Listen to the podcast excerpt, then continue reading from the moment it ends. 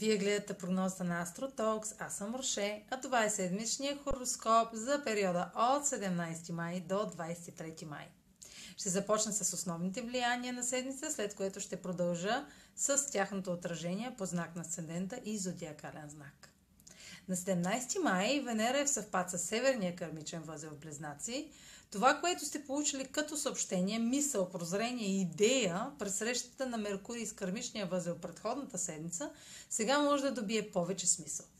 Може да получите още информация на къде да продължите, като сега ще усетите, че тази мисъл или идея не е случайна и изисква още проучване.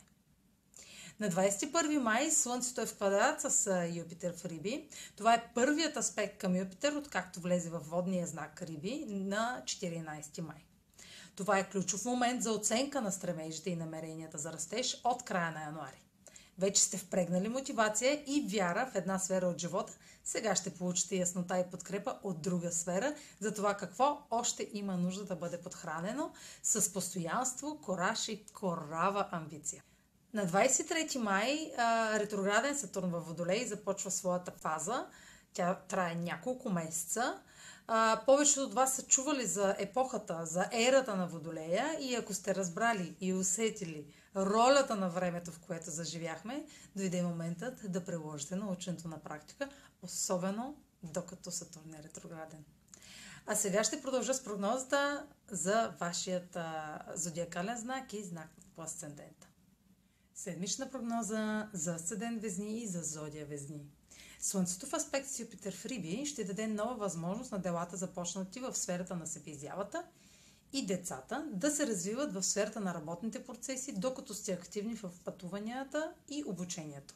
В стремежа да разширявате възможности си чрез творчески проект, занимания с деца или хоби, женете аспект в ангажимент към друг – в хранителен режим или навик, докато се преквалифицирате, преподавате, публикувате или пътувате надалеч.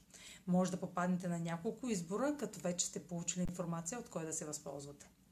Ретрограден Сатурн във Водолей ще ограничи времето за удоволствие, като провокира ситуации на преразглеждане на условия, които сте подложени да изпълните или сами сте поставили относно творчески проект или занимания с деца ще виждате все по-ясно ограниченията в изразяването на талант от а, грижите свързани с деца, бременност, какво и колко не ви достига, докато обстоятелствата ви притискат да предприемете сериозни мерки. Здравите и трайни основи в тази сфера са зависими от поетата отговорност, проявената толерантност и положени усилия до тук. Няма да е възможно да продължите с развитието на тези теми, без да сте изградили видими резултати.